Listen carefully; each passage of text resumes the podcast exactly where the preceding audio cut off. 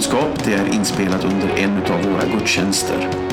Om du vill veta mer om Höglidenkyrkan, gå gärna in på vår hemsida hovidenkyrkan.se. Vi finns också på Facebook, så gå gärna in där om du har möjlighet. Välkommen att lyssna, och vi önskar dig Guds välsignelse.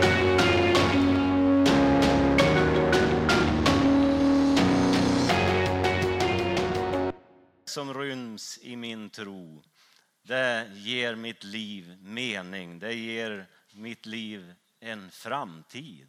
Och det är Jesus som har uppenbarat den kärleken i mitt liv.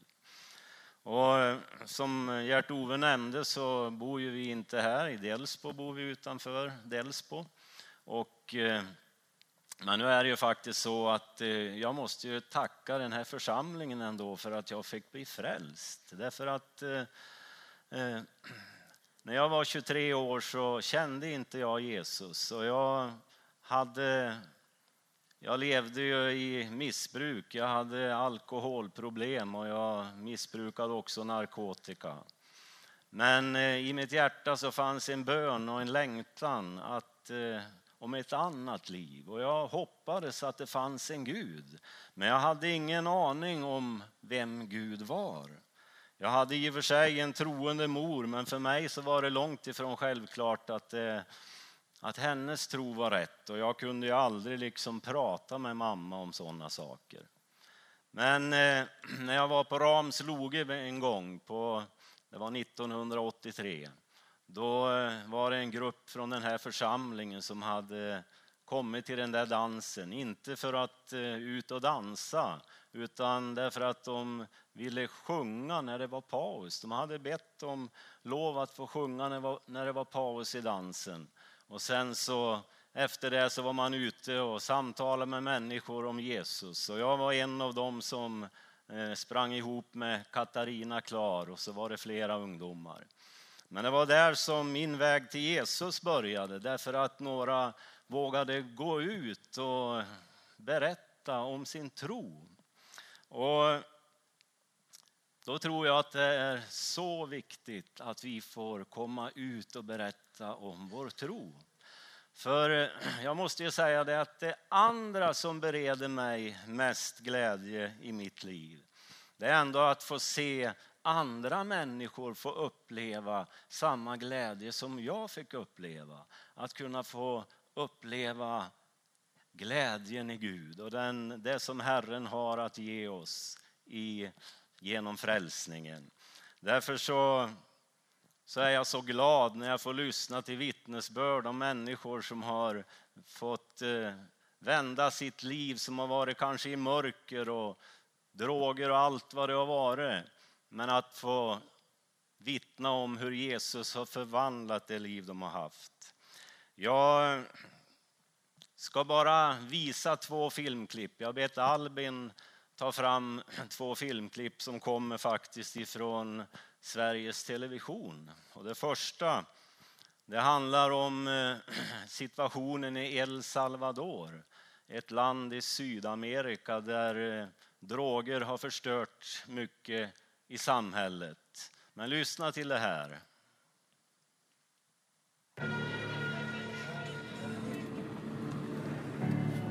El símbolo de Jesús, El Salvador, no ha salvado el país. Ni el símbolo ni la religión misma. Sin embargo, me atrevo a decir que la única experiencia, al menos en términos de rehabilitación de pandilleros, ha sido la que han propuesto los pequeños pastores evangélicos pentecostales. En El Salvador, el gobierno salvadoreño en ningún momento ha logrado sacar de las pandillas a un número importante de pandilleros. Tampoco lo ha hecho la empresa privada, tampoco lo ha podido hacer la Iglesia Católica, tampoco lo han podido hacer en organismos internacionales. La religión de los pequeños pastores pobres es la única que está proponiendo una solución a la violencia de pandillas. Símbolo del fracaso, pero también a la esperanza. De la esperanza, exactamente. Tú lo has dicho mejor que yo. Símbolo del fracaso, pero también de la esperanza.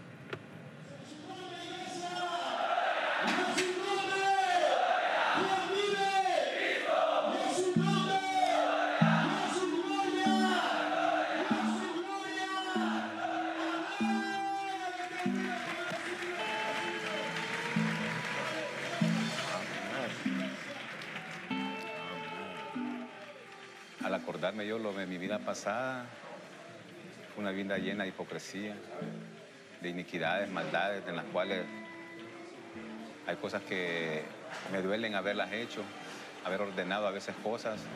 Como por ejemplo, quitarle la vida tal vez a otras personas que tal vez se criaron conmigo, comieron conmigo en el mismo plato y después planear y quitarle la vida a ellos. Son cosas de que al recordarlas, o sea, me entristece el corazón porque son personas de que estuvieron conmigo de la mano y esas son una de las cosas que lo que es mi vida pasada no la quiero ni recordar. Vi kan sluta där. Men tänk vad underbart att se att Gud kan förvandla så många människor. Att ett helt fängelse kan komma till tro på Jesus. Det är ju uppmuntrande och glädjande. Jag tycker att det är härligt när vi får rapporter om vad Gud gör i vår värld, men också i vårt land. Och därför vill jag också visa ytterligare ett klipp. I höstas så sände ju SVT ett program om en flicka som hette Sanne, som psykvården inte kunde hjälpa, som hade missbruksproblem och anorexi. Och man frågade där i programmet, vem kan hjälpa Sanne? Nu spelar vi upp några minuter också från ett program som sändes senare nu i vår. Varsågod Albin. Jag vill göra din vilja, Gud. Du har sagt att vi ska komma med kärlek, så som du är, Jesus. För Sanne väntar nu en lång kamp för att försöka hitta vägen till ett friskt liv. Tack, Jesus. Amen. Och Eva och de anhöriga, de kämpar vidare. Sanne behöver ju också anorexivård. Någonstans där man kan vara drogfri, trygg, där det finns personal som inte släpper taget. Vad tänker du om de som inte släpper taget nu? De här som Sanna har träffat som är kristna? Ja, det är fantastiskt. De kommer ju med det som samhället inte har kommit med. Nu vet ju jag att du inte själv är kristen. Eller Sanne var det förut heller. Nej. Du är ändå glad för det där. Ja, jag är jätteglad för det. Får hon hjälp på vilket sätt det vara månde så är jag glad för det. För jag vill att hon ska leva och ha ett liv värt namnet.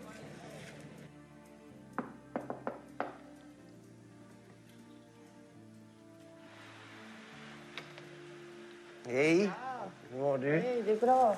Hur är själv? Det är jättebra. Bra. Kul att vara här. Ja, välkommen. Jag säger att det finns ett vakuum av hopplöshet i vårt land. Förstår du, där människor inte ens tror att saker ska bli bättre. Hänger du med? Man kan inte skylla allting på vården och man kan inte skylla allting på psykiatrin. Sverige har blivit ett kallt land och människovärdet har sjunkit. Men om det skulle finnas mer solidaritet och mer kärlek och mer människor som faktiskt skulle börja kämpa tillsammans för de svaga i vårt samhälle, så skulle vi som civilsamhälle, vi som inte har en anställning eller en lön, men vi som har ett hjärta för att göra det som är rätt, vi skulle kunna förändra mycket i Sverige. Amen. Tack Albin. Tänk vad glädjande det är när människor får finna Jesus. Och vet du att är det någonting som himlen glädjer sig över, så är det när Jesus får flytta in i människors liv. När människor får dras ur mörkret och får finna mening och finna ett äkta liv. Och då gläder sig himlen. Och tänk att jag tror att det är den glädjen som du och jag ska sträva efter att få uppleva, att få se andra människor komma till tro på frälsaren.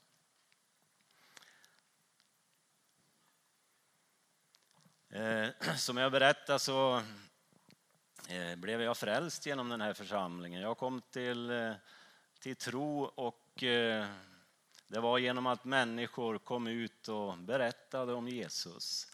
Jag var ju på den här danstillställningen på Ramsloge 2 veckor efter det så var jag på Hiab där jag hade mitt arbete då. Och då var samma grupp av ungdomar ute på matsalen på Hiab. Och där sjöng man för vi som kom dit och åt mat där. Och jag kände ju igen de här ungdomarna då som jag hade träffat. Och under den där sångstunden de hade då upplevde jag så starkt som en ström av Guds kärlek som flödar rakt in i mitt hjärta. Och det där var en del i det som kom att förvandla mig och få mig att bli frälst. Därför är jag så tacksam för människor som går ut med evangelium. Och där vill jag också bidra med att berätta om Jesus så att fler kan få uppleva det innebär att få bli frälst. Vi var 2 stycken från Delsbo som blev frälsta den där veckan på Kotorget i Hudiksvall. Det var jag och så var det en kille som heter Bosse Andersson. Och han och jag, vi var jämnåriga men vi hade liksom ingen kontakt eller så. Men Bosse Andersson, han kände några andra här som han hade. Jag undrar om det var strömpojkarna eller några. Och så hade han kommit till Kotorget också han och blev frälst på ett möte där.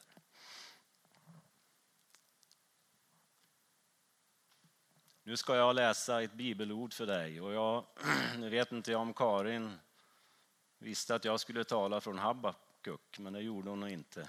Men jag hade också ett bibelord där. Och det är ifrån det 3:e kapitlet.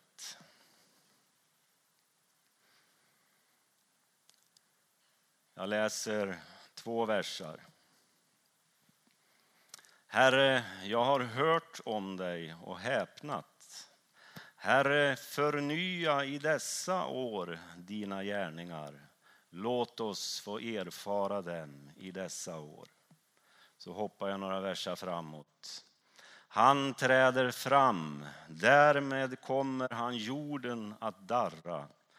En blick och han kommer folken att bäva. De uråldriga bergen splittras, de eviga höjderna sjunker ner.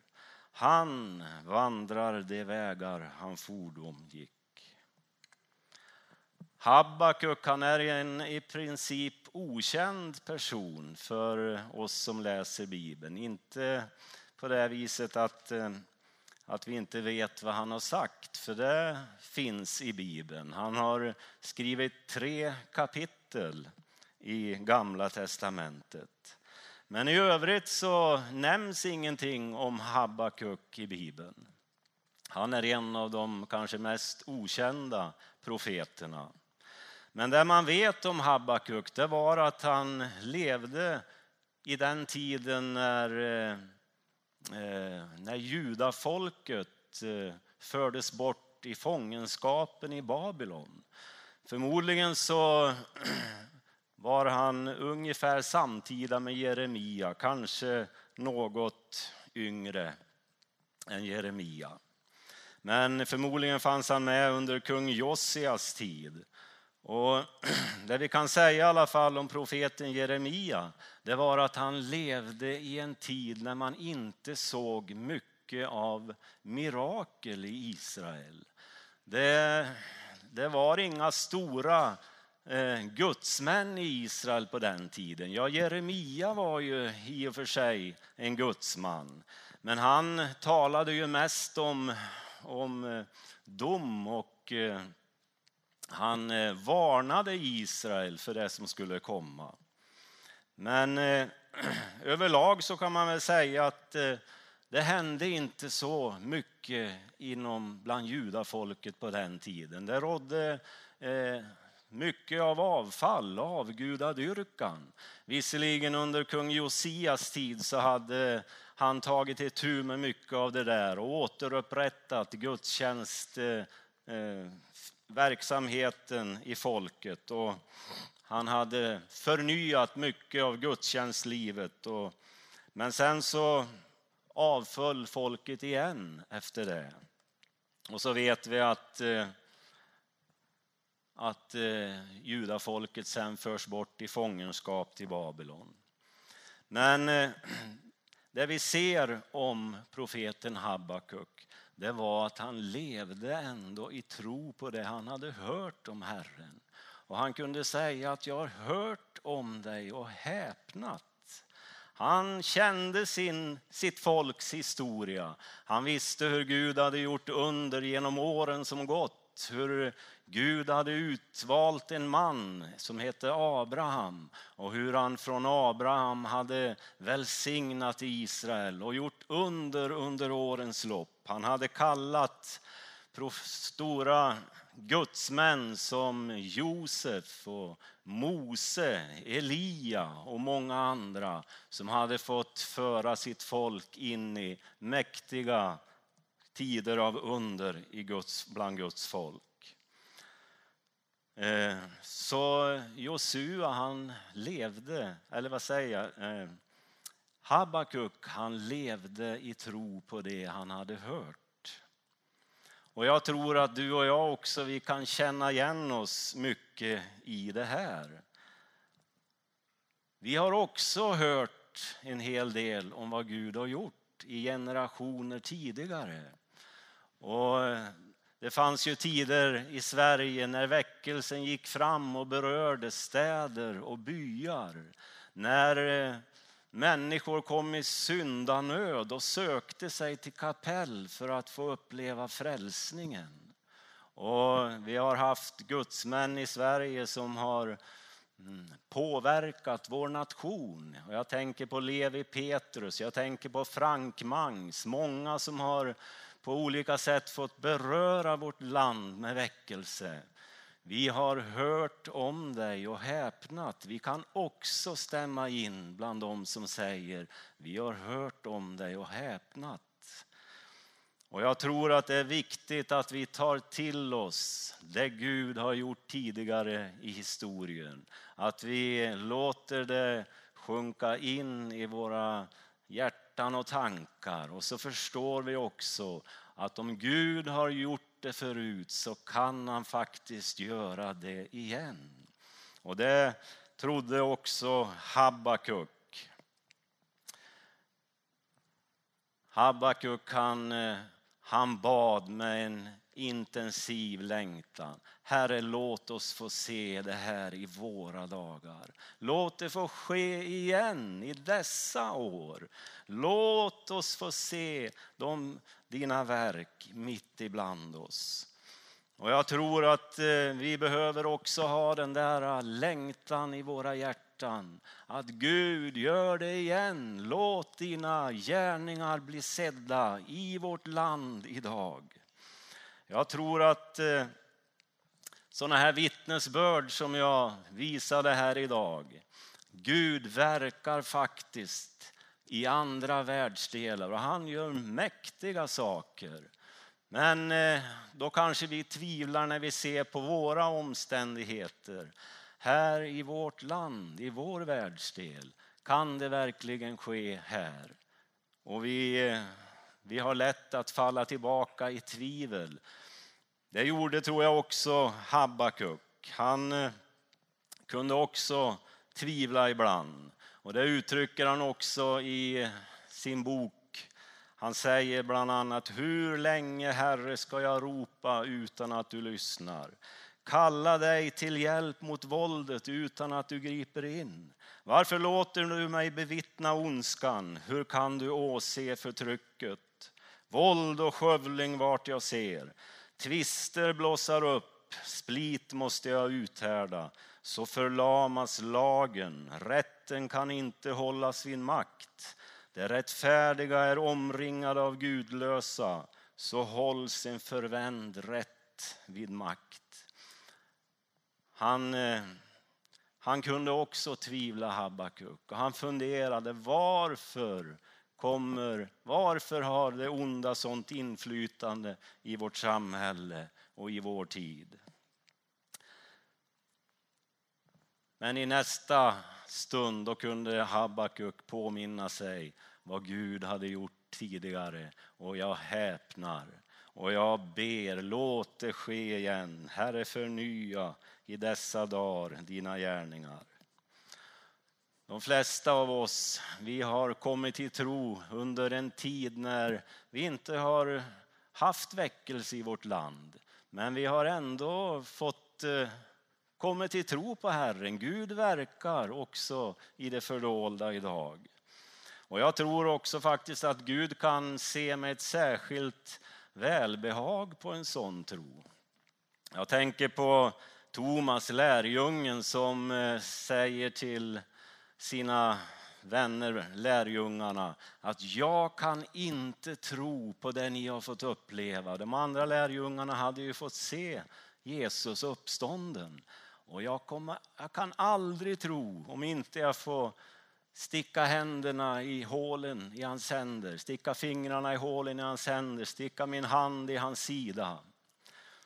Och vi vet sen att nästa gång när Jesus uppenbarar sig för lärjungarna så får Thomas också se sin Herre och sin Gud. Och han utropar min Herre och min Gud. Och då säger Jesus, du tror därför att du har sett mig. Saliga det som inte har sett men ändå tror.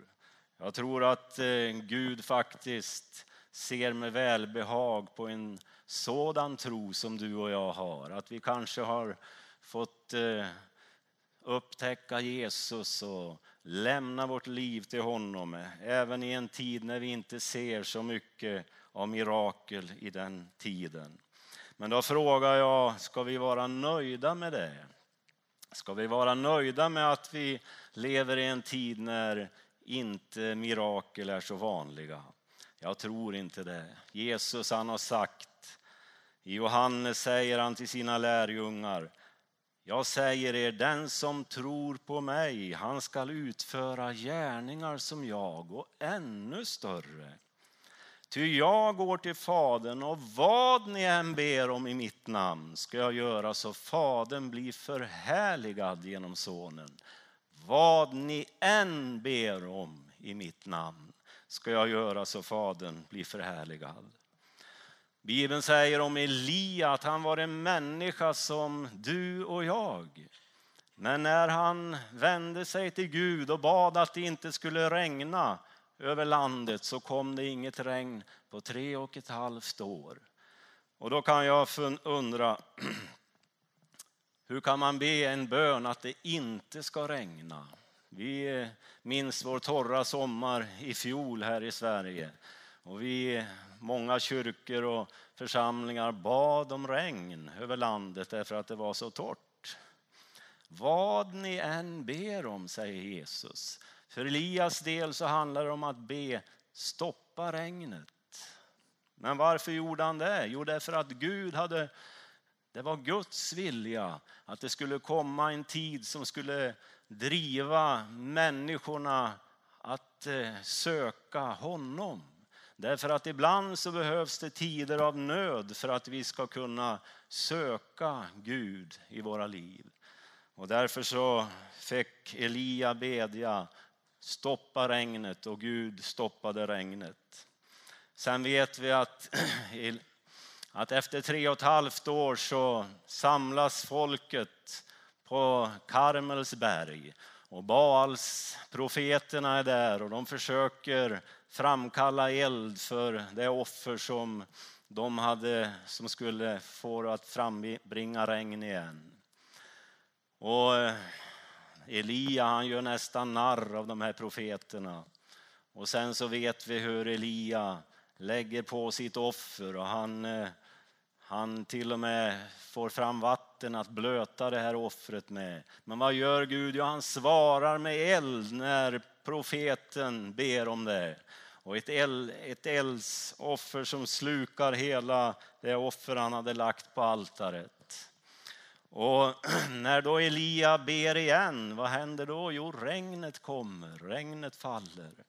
Därför så var Elia en man som bad. Och vad ni än ber om. Tänk att det har Jesus sagt. Vad ni än ber om. Och jag tror att vi ska vara modiga att be. Och be det Gud har lagt ned i vårt hjärta. Och vi ska förvänta oss att Gud ska göra det igen. Herre, jag har hört om dig och häpnat. Habakkuk, han var inte bara nöjd med att ha hört om Gud. Han ville att det skulle hända igen. Han längtade efter mer än något annat att få se Guds härlighet i sin tid. Och jag tror att det är så vi behöver vara besjälade. En av de stora väckelseevangelisterna hette Smith Wigglesworth. Och han säger vid ett tillfälle: det enda jag är tillfredsställd med, det är det faktum att jag är inte nöjd med det som är. Och jag tror att det är det som behöver besjäla oss. Vi kan inte vara nöjda med det som är. Vi behöver våga tro Gud om större ting. Vi måste våga tro att Gud kan göra igen samma under som förr. Och Paulus, han säger i Filipperbrevet att jag glömmer det som ligger bakom mig och sträcker mig mot det som ligger framför mig. Jag löper mot målet för att vinna det pris där uppe som Gud har kallat oss till genom Jesus Kristus. Paulus, han kanske kunde se sig tillbaka och se att han hade fått vara med och utföra mäktiga under. Han hade fått se skaror bli frälsta. Men ändå så säger han: jag glömmer det där som ligger bakom mig. Jag sträcker mig mot det som ligger framför mig.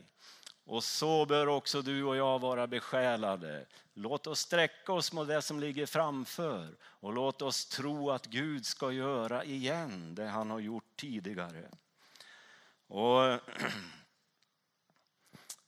Men ändå så ska vi naturligtvis inte glömma allt det som vår tro bygger på och vilar på. Bibeln talar ju om att den grund som vi har, det är profeterna och apostlarna. Och där hörnstenen själv är Jesus Kristus. Vi ska naturligtvis ha det som ligger bakom med i vårt liv. Därför att det är det vår tro bygger på. Men när det gäller vår erfarenhet och vad Gud gör ibland oss, så låt oss ha tro på att han kan göra igen det han har gjort förut. Även om tiderna förändras och utvecklingen av vår värld är i ständig förändring, så finns det ändå hos vår Gud och vår Fader en trygghet i att han är oföränderlig. Habakkuk, han säger: Gud vandrar de vägar han fordom gick. Och det talar om att Gud, han är likadan idag som han var på Abrahams tid, som han var på Mose tid. Ja, han är likadan idag. Han vandrar de vägar han fordom gick. Därför så är det en trygghet hos oss att Gud ändå är oföränderlig. Hans kärlek, den kommer inte att förändras. Den kommer alltid att flöda fullt och fritt till oss. Hans kärlek, den kommer aldrig att sina. Hans nåd kommer att vara ny varje morgon, så långt skapelsen sträcker sig. Hans plan, som innefattar att liv och relationer måste bygga på sanning och rättfärdighet för att bli bestående, det kommer hellre aldrig att förändras. Gud kommer att vara densamme som han alltid har varit. Och i detta att Gud vandrar de vägar han fordom gick, där i ligger också det faktum att Gud kommer att fortsätta att använda människor när han vill verka i vår värld. I Amos, en annan av profetböckerna, så heter det: sannoliken Herren gör alls intet utan att ha uppenbarat sitt råd för sina tjänare profeterna. Jag tycker det är härligt egentligen att se tillbaka också på skapelsen. När Gud danade människan och när han gav människan uppdraget att råda över jorden. Och tänk att Gud, han ångrar inte eller drar tillbaka sin kallelse eller sina gåvor. Så att Gud har satt människan att råda över jorden, det gäller fortfarande. Och därför så tar inte Gud sig friheten att beröva oss den gåvan. Att det är vi som får råda i den här världen. Och därför så tror jag också att Gud vill alltid tala med oss innan han vill göra något i den här världen. Därför så heter det, han uppenbarar alltid sitt råd för sina tjänare profeten. Vi vet att alltid när Gud har velat göra något så har han först talat om det för de tjänare han vill använda. Han talar om för Abraham, jag vill göra dig till ett stort folk. Jag vill välsigna dina ättlingar och hela jorden genom dig. Men först måste du gå. Han skulle gå utifrån det land där han bodde och han skulle dra sig mot Kanans land. Men Gud hade talat om för honom att jag vill välsigna dig, men först så måste du gå och följa i mina spår. Och så har Gud verkat genom alla tider i historien. När Gud har velat verka i den här världen så har han först talat med sina tjänare profeterna och så har han bett dem att följa honom. När Jesaja en gång fick komma inför tronen, som han beskriver i sin bok, så säger Herren till honom, vem ska jag sända? Vem vill gå? Gud hade någonting han ville göra och han frågar, vem ska jag sända? Vem vill gå? Det frågar han också dig och mig idag. Gud kommer alltid att vilja samverka med människor när han vill utföra sin vilja här på jorden. Och Guds vilja, det är att alla människor ska bli frälsta och komma till insikt om sanningen. Därför kallar han på dig och mig idag. Och han vill att du och jag ska samarbeta med honom. Att vi ska lyssna till vad han säger och att vi ska göra Guds vilja.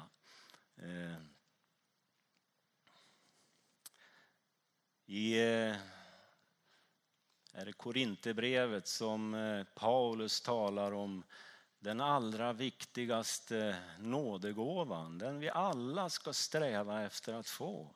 Det är profetiska nådegåvan.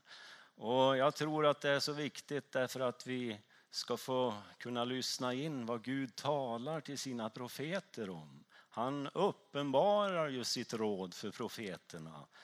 Och att därför ska vi sträva efter nådegåvan, profetians nådegåva. Be om det. Vi ska be om att få kunna lyssna till Guds röst. Hör du som har öra, säger anden till församlingarna i uppenbarelseboken. Hör du som har öra.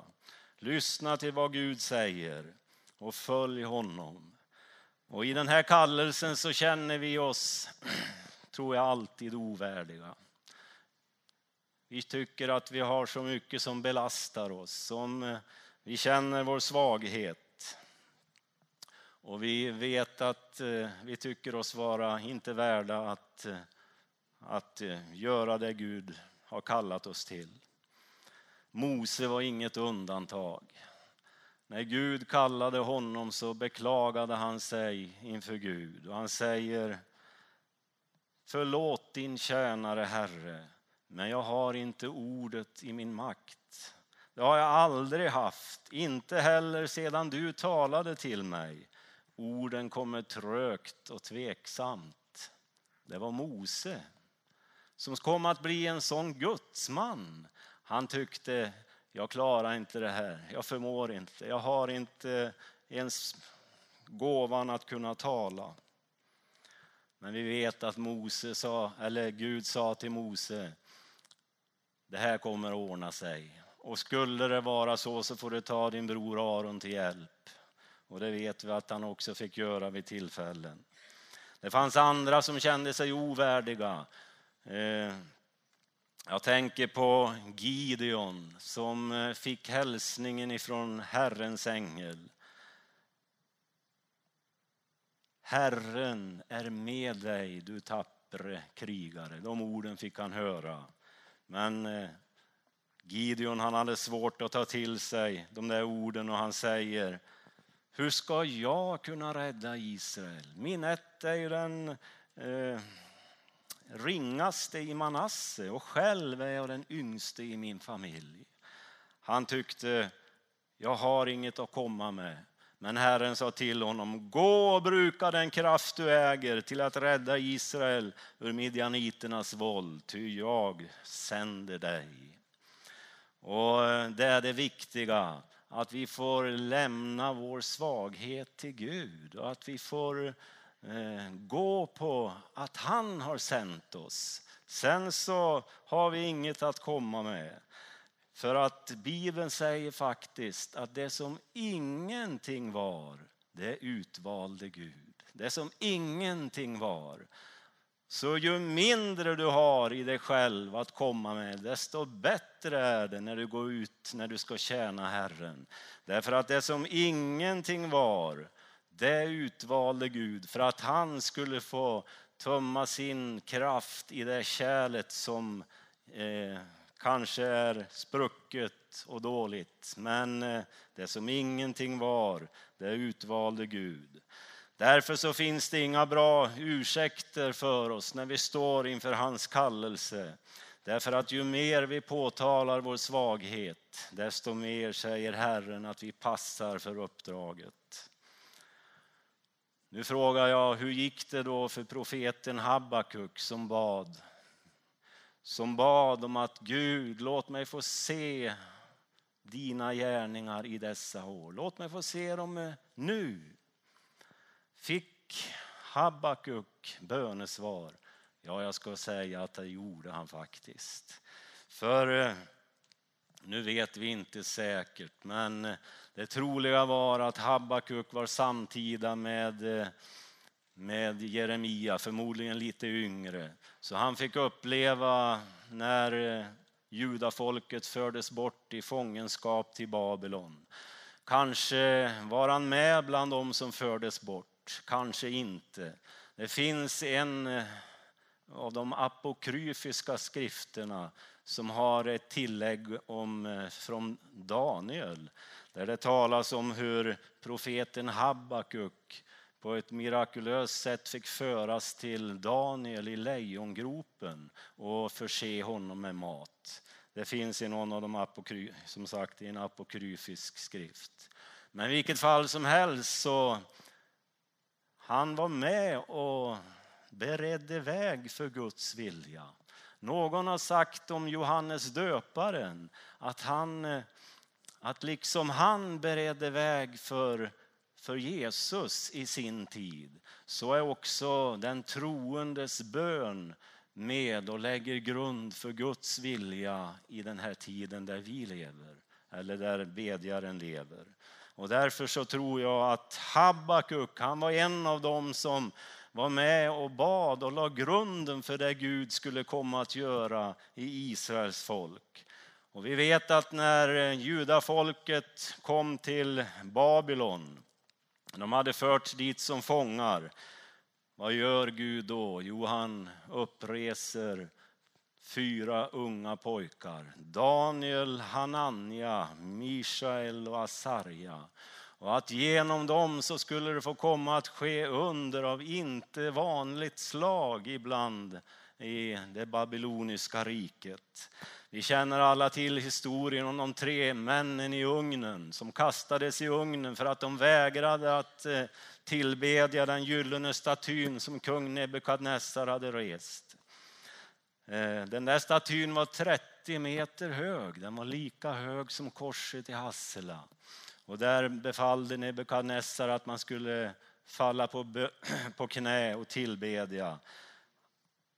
Hananja, Mishael och Asarja, de vägrade och de blev kastade i ugnen. Men Gud uppenbarade, han gjorde ett mirakel i den situationen.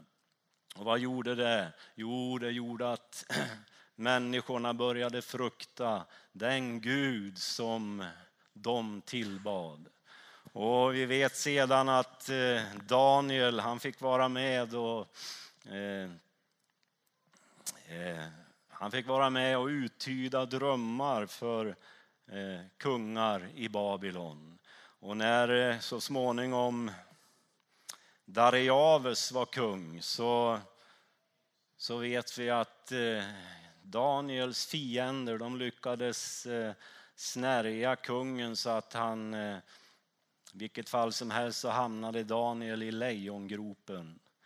Och på ett mäktigt sätt så bevarade Gud Daniel i lejongropen. Och om Habakkuk fanns där och gav honom mat eller inte, det vet vi inte säkert.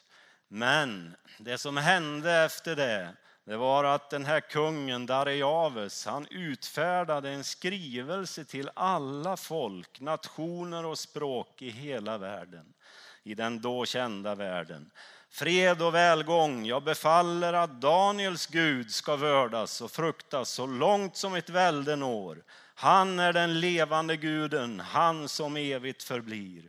Hans rike går aldrig under, hans makt har inget slut. Han räddar och befriar, han gör tecken och under i himlen och på jorden. Daniel har han räddat undan lejonen. Jag tror att Habakkuk fick se sina böner gå i uppfyllelse när Gud gjorde under i Babylon. När han gjorde så att Guds namnet blev ärat och fruktat av en hel nation. Och jag tror att Gud kan göra det igen. Gud kan göra det också i vår tid och han kommer att göra det. Därför att profeterna har talat också om vår tid. Och vi vet att profeterna har talat om att Jesus ska komma tillbaka. Profeterna har talat så tydligt om den yttersta tiden. Och jag tror att den står framför oss. Låt oss vara med och bereda vägen för Jesus också i den här tiden. Att vi får stå med tillsammans i bön för att Guds vilja ska ske. För att hans gärningar ska förnyas i den tid vi lever i. I Uppenbarelseboken så läser vi så här i det 8:e kapitlet och 4:e versen. Och röken från rökelsen steg ur ängelns hand upp inför Gud tillsammans med de heligas böner. Och ängeln tog rökelsekaret och fyllde det med eld från altaret och kastade ner på jorden. Då blev det åska och dån och blixtar och jordbävning. Nu vet vi att Jesus var en mästare att tala i liknelser och bilder med sina lärjungar. Han försökte alltid förstå sina efterföljare att förstå andliga ting med hjälp av liknelser. När Johannes får se sin uppenbarelse på ön Patmos, då är jag övertygad om att Jesus talar också till honom i liknelseform.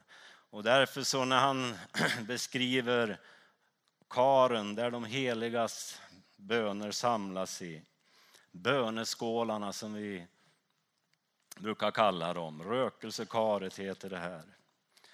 Och då är det naturligtvis bildligt. För våra böner samlas naturligtvis inte bokstavligen i skålar, men de stiger upp inför Gud. Och Gud har sagt att det kommer ett särskilt tid på jorden när böneskålarna ska vändas. Och det kommer ett bönesvar. Och jag tror att det handlar om att människor ska få uppleva att Gud på ett mäktigt sätt blir närvarande i vår värld. Och jag tror att Gud kommer att förvandla många människors liv i den yttersta tiden. Människor som vi har bett för, människor som vi har ropat till Gud för. Jag tror att det kommer att ske. Och när Johannes ser det här bönesvaret så beskriver han att det kom åska, dån och blixtar och jordbävning. Också det tror jag är en bild. För hur var det när lärjungarna var samlade på den övre salen och den helige ande föll? Jo, det står att det kom ett dån ifrån himmelen. Det andliga som hände i deras liv, det skapade också ett uttryck i den fysiska världen. Det kom ett dån ifrån himmelen. Och vi behöver inte gå längre än till Apostlagärningarna 4 förrän vi läser om hur lärjungarna kände sig ansatta, de troende kände sig ansatta av förföljelse och svårigheter. Och så står det att de bad, samlades i bön. Och då heter det att den helige ande föll och marken skakade. Hörde du? Marken skakade. Vad var det som hände när böneskålarna vändes? Jo, det kom dån. Det kom blixtar och jordbävning. Kanske är det som det här är en bild på. Att den helige ande på ett särskilt sätt utgjuts i samband med den yttersta tiden också. När svårigheterna kommer. När problemen gör att människor inte ser någon annan framtid. Och måste vända sig till Gud. Jag tror och jag hoppas på att Guds gärningar på ett mäktigt sätt ska uppenbaras i den yttersta tiden. Jag avslutar med ett ord från Hebreerbrevet. Det här är ett ord som Hebreerbrevets författare säger i samband med att han talar om hur Mose och folket fick höra Guds röst på berget Horeb. Och den gången kom hans röst jorden att skaka. Men nu har han lovat. En sista gång ska jag skaka inte bara jorden utan också himmelen.